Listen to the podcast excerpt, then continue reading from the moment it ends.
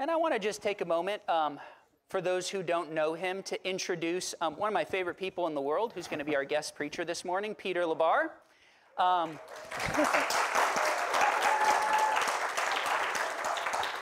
yeah, so uh, um, Peter, um, not only is he it, uh, in the ordination process, he's a postulant for ordination. He's pursuing holy orders as a priest in the Anglican Church. And he's been in that place for a while. That's kind of been a little bit suspended in midair because he has a calling that he still feels very called to, which is to do campus ministry through InterVarsity Christian Fellowship. And uh, one, of the, one of the things about Peter is um, when Carissa and I were doing IV staff here and we left to go to seminary, uh, Peter was one of the three staff that were left here to, um, to continue that ministry and to cause it to be fruitful. He was a student of ours and became a dear friend of ours. Mm-hmm. And um, between him and the other staff, and even the staff that have, have come since then, like, like Sarah and most recently Tina and stuff like that, the ministry has continued and has flourished and thrived and been fruitful. So um, Peter is not just a friend. Um, he's not just the bishop's son, uh, but he's just one of the young ministers that I truly respect the most in the world. Mm. Just to see the way he loves God's people, to see the way he devotes himself to the mission, to see the way that he um, loves the Lord with all his heart, soul, mind, and strength, and tries to love his neighbor as himself. Mm. So uh, we're grateful to have him this morning uh, as, as he's doing a little, little mini teaching internship. Um, and so you'll see him pop up a couple more times uh, this summer for his seminary class. Um, but I'll let him pray for his own message. But let's just give Peter a hand. Mm. Thank you. Taylor, ditto, bruh. Love you. Um, and it's so great to be with you. I was, um, just as everybody was praying about how grateful they were at the beginning of the service to be a part of this congregation, that was what was exploding in my heart. Um, I'm just so grateful for you all. We'll be talking this morning about um, the grace that we need in the first place to do the commandments. Um, where does that come from? Um, let's pray.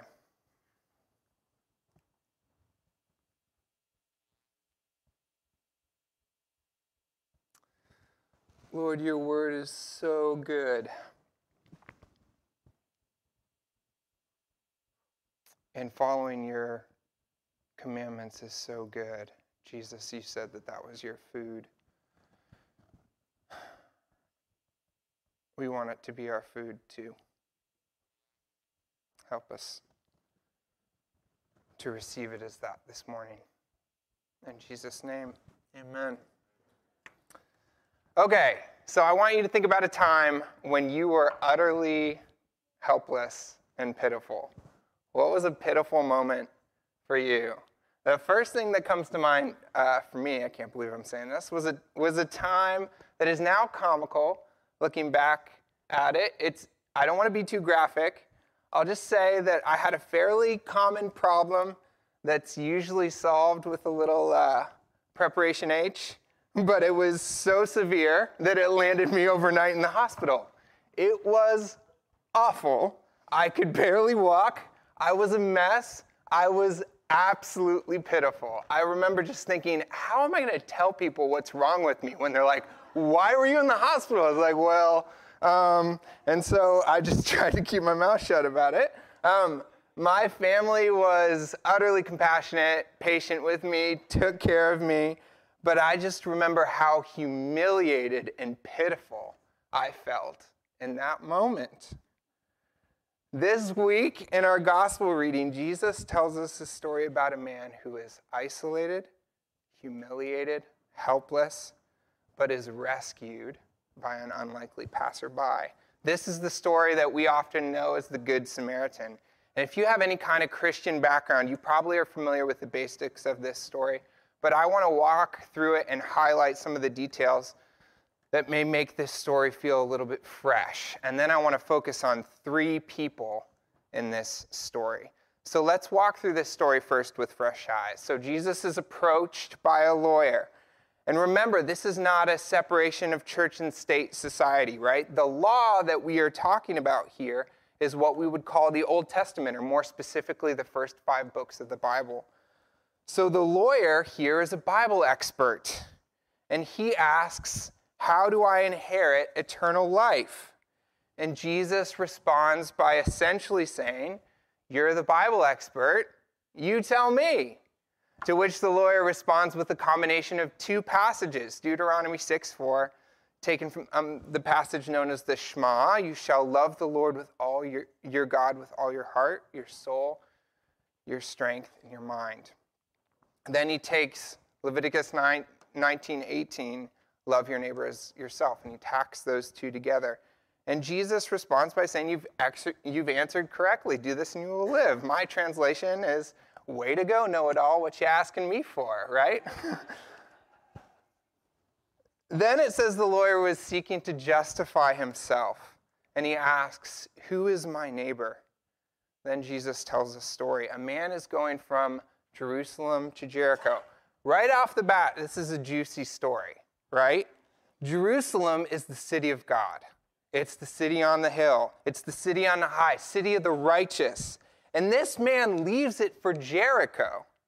Jericho, way back when the people of Israel came into the land that they were promised, Jericho was the first enemy stronghold God's people encountered. They walked around it, they blew some horns, it fell down, right? And after the vic- victory, Joshua cursed the man who rebuilt the city, right? Jericho is the city of eternal rubble.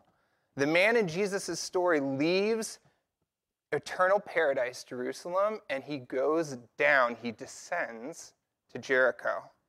And so, unsurprisingly, he runs into trouble as he's on his way to the place of trouble. He's stripped, he's left for dead by robbers, he's beaten.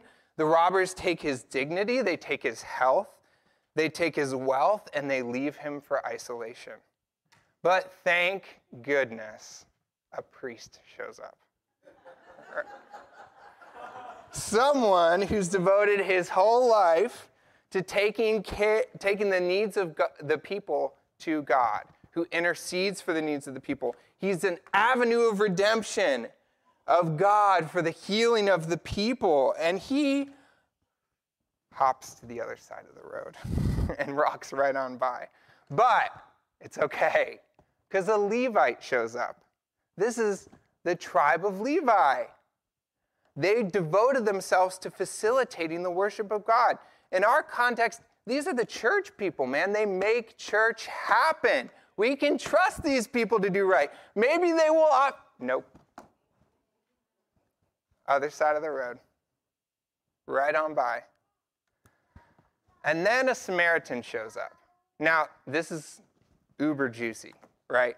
Samaritans, here's what they did they took some aspects of the law and then they mixed it with pagan worship. This is a huge no no. These, uh, the people of God were exiled to Babylon because they participated in this kind of synchronistic behavior, right? Samaritans were so bad that Jewish people would add days to their journey just to avoid going to Samaria. This is what puts you in time out in Babylon, right? This kind of Babylon, or this kind of behavior. But then, this fellow with this dangerous religion is the one who lives out loving his neighbor as himself.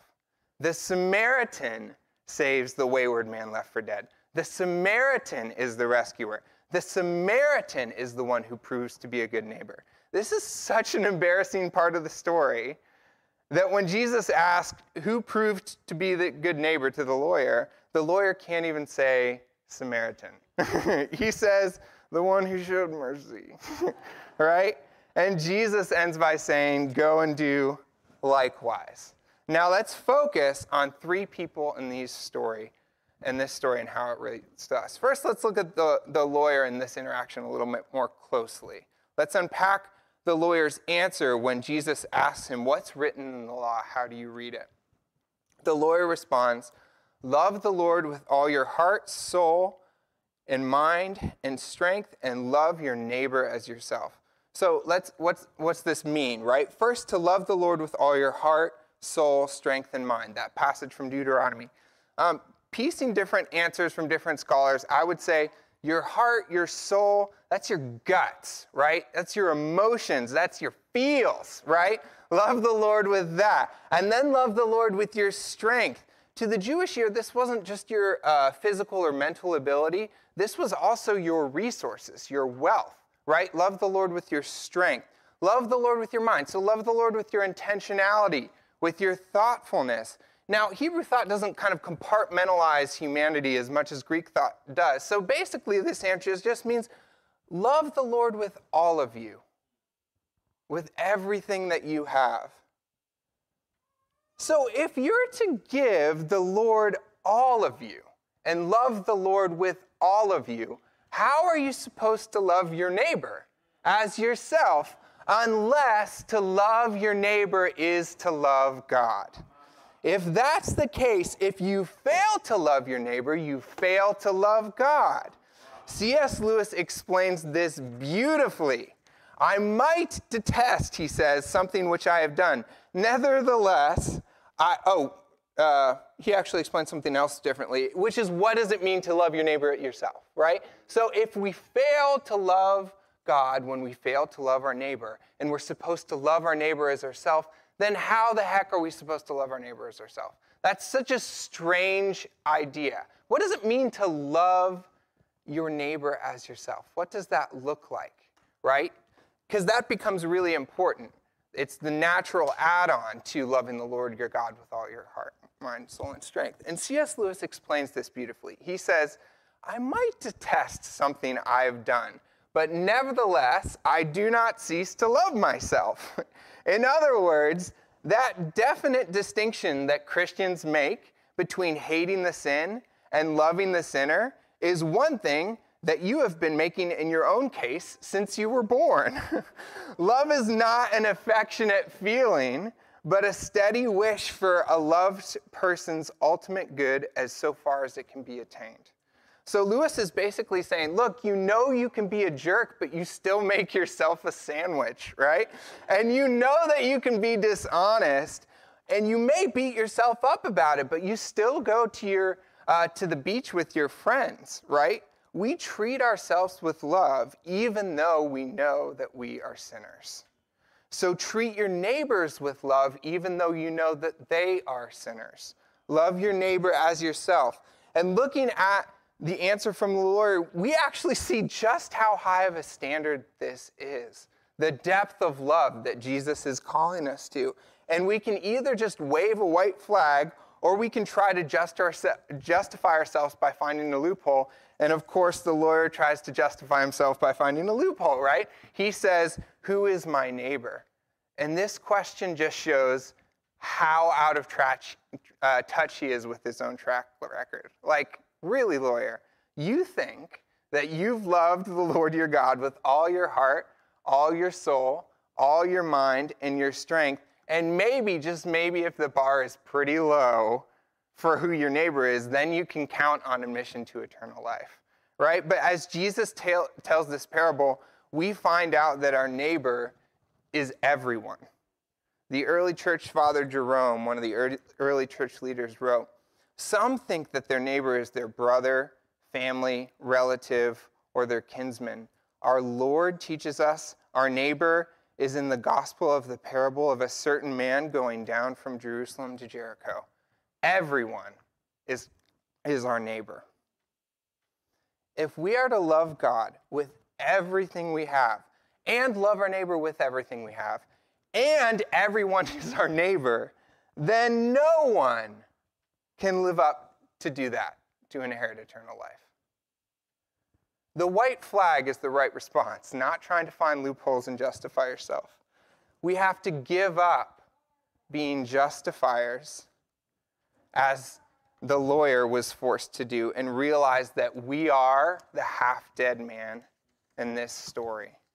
So let's understand the message of the half dead man in this story.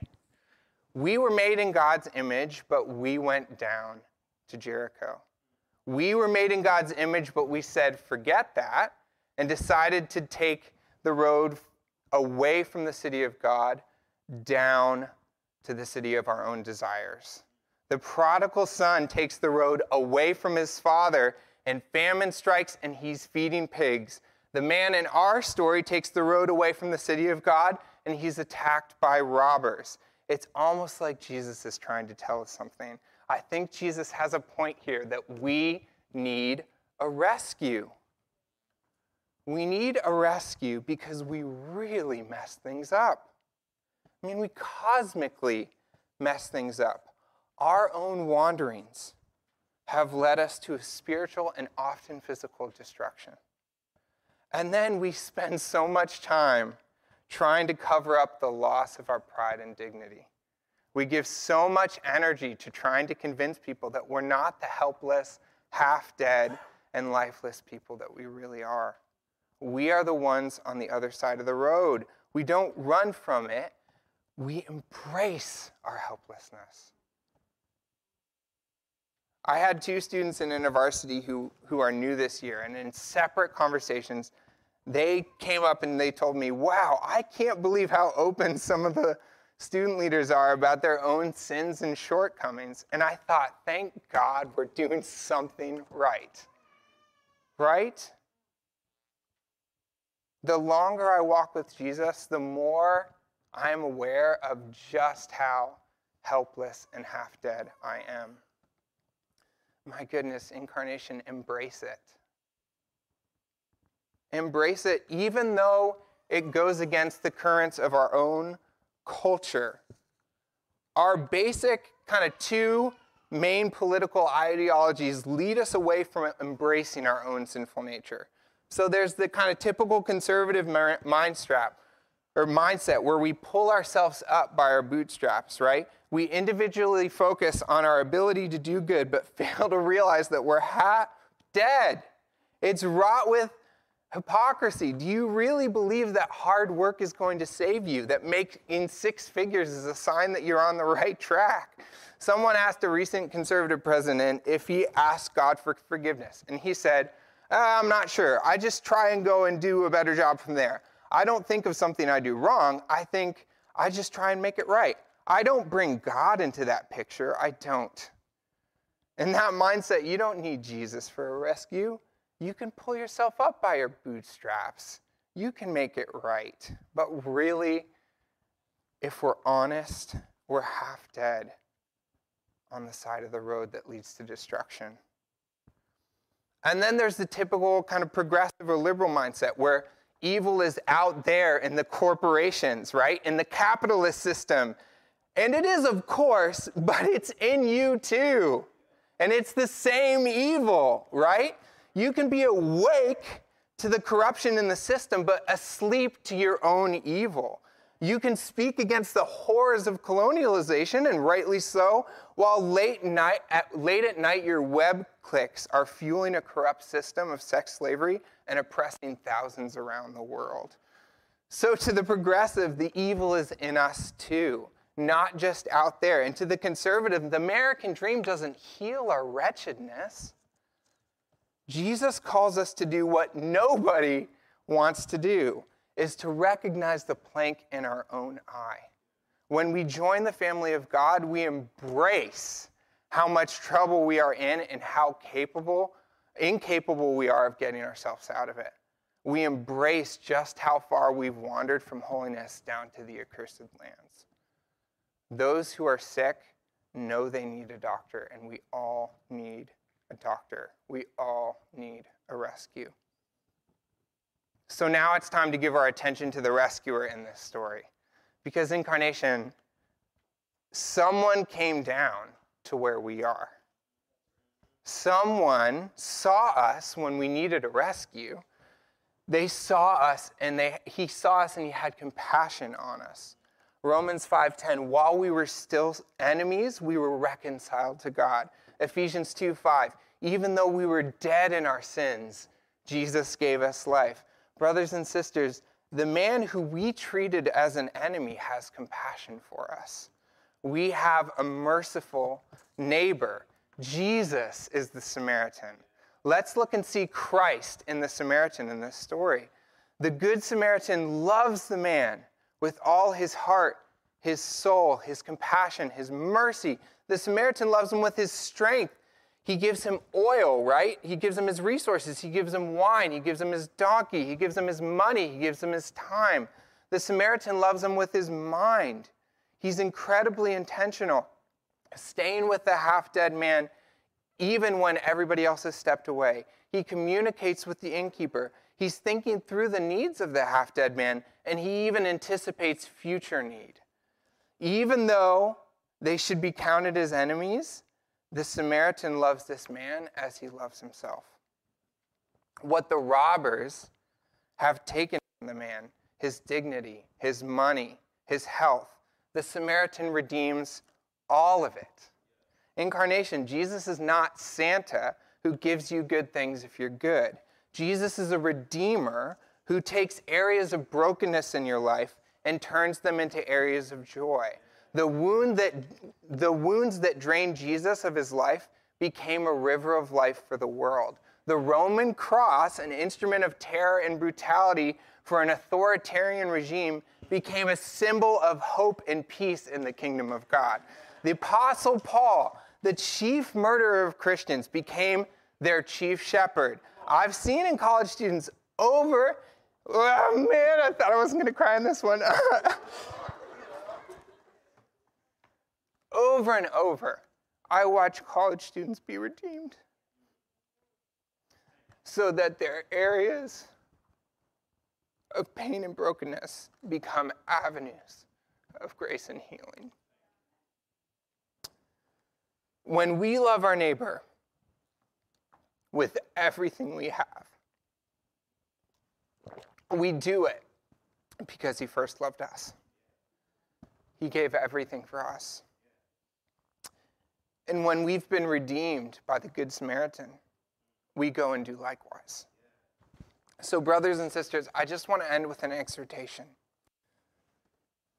An exhortation for you to embrace your need for Christ's mercy. There is no question the man needed the compassionate and merciful love of the Samaritan. He didn't try to hide it, he couldn't hide it.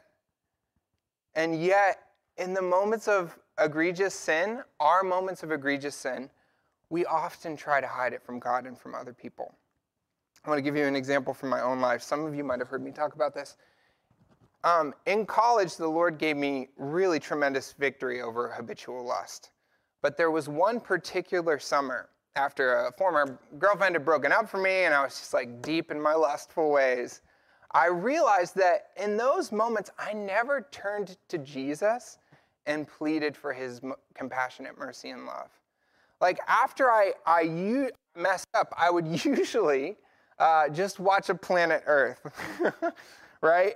Because I knew that I didn't want to do any more bad things, but I felt that in those times I couldn't go to God because I was too ashamed about the way that I felt.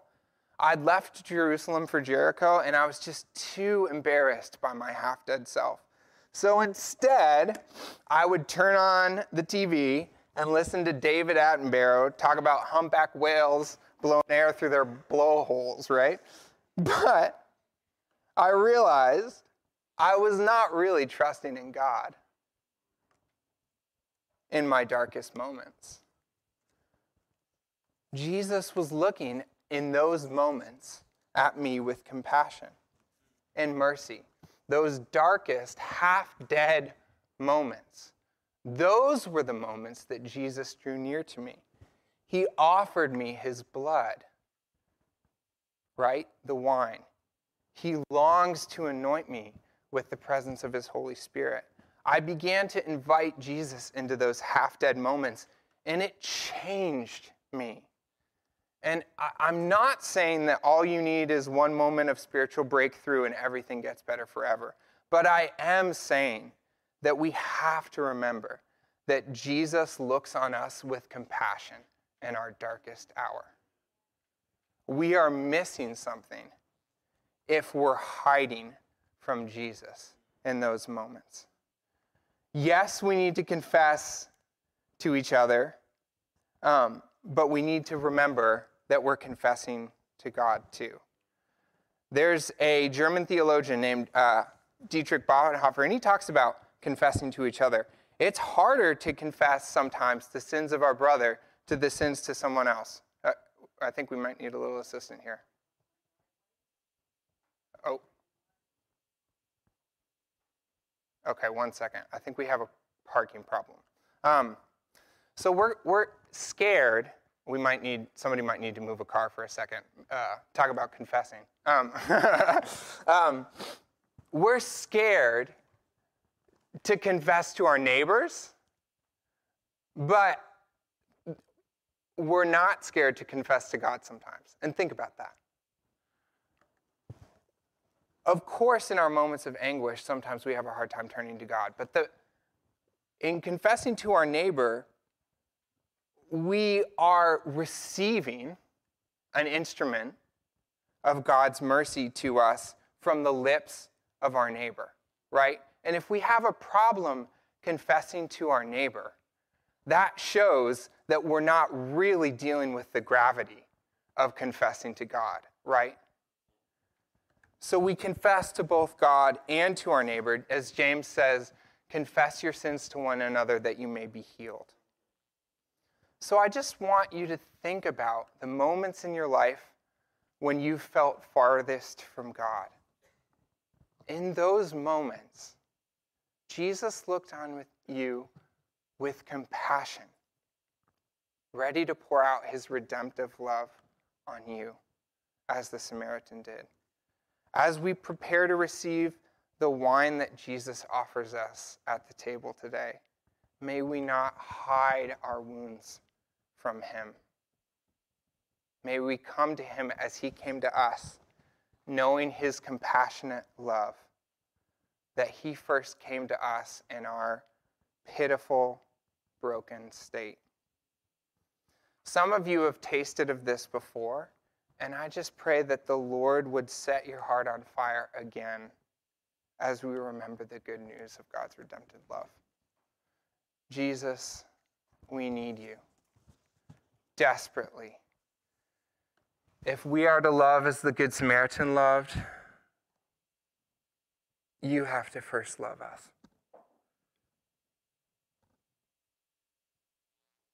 Lord, may we not hide our helpless and half dead selves from you.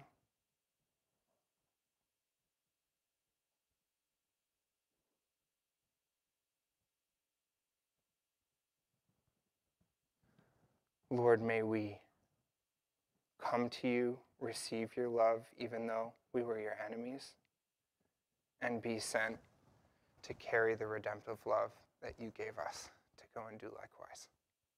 In Jesus' name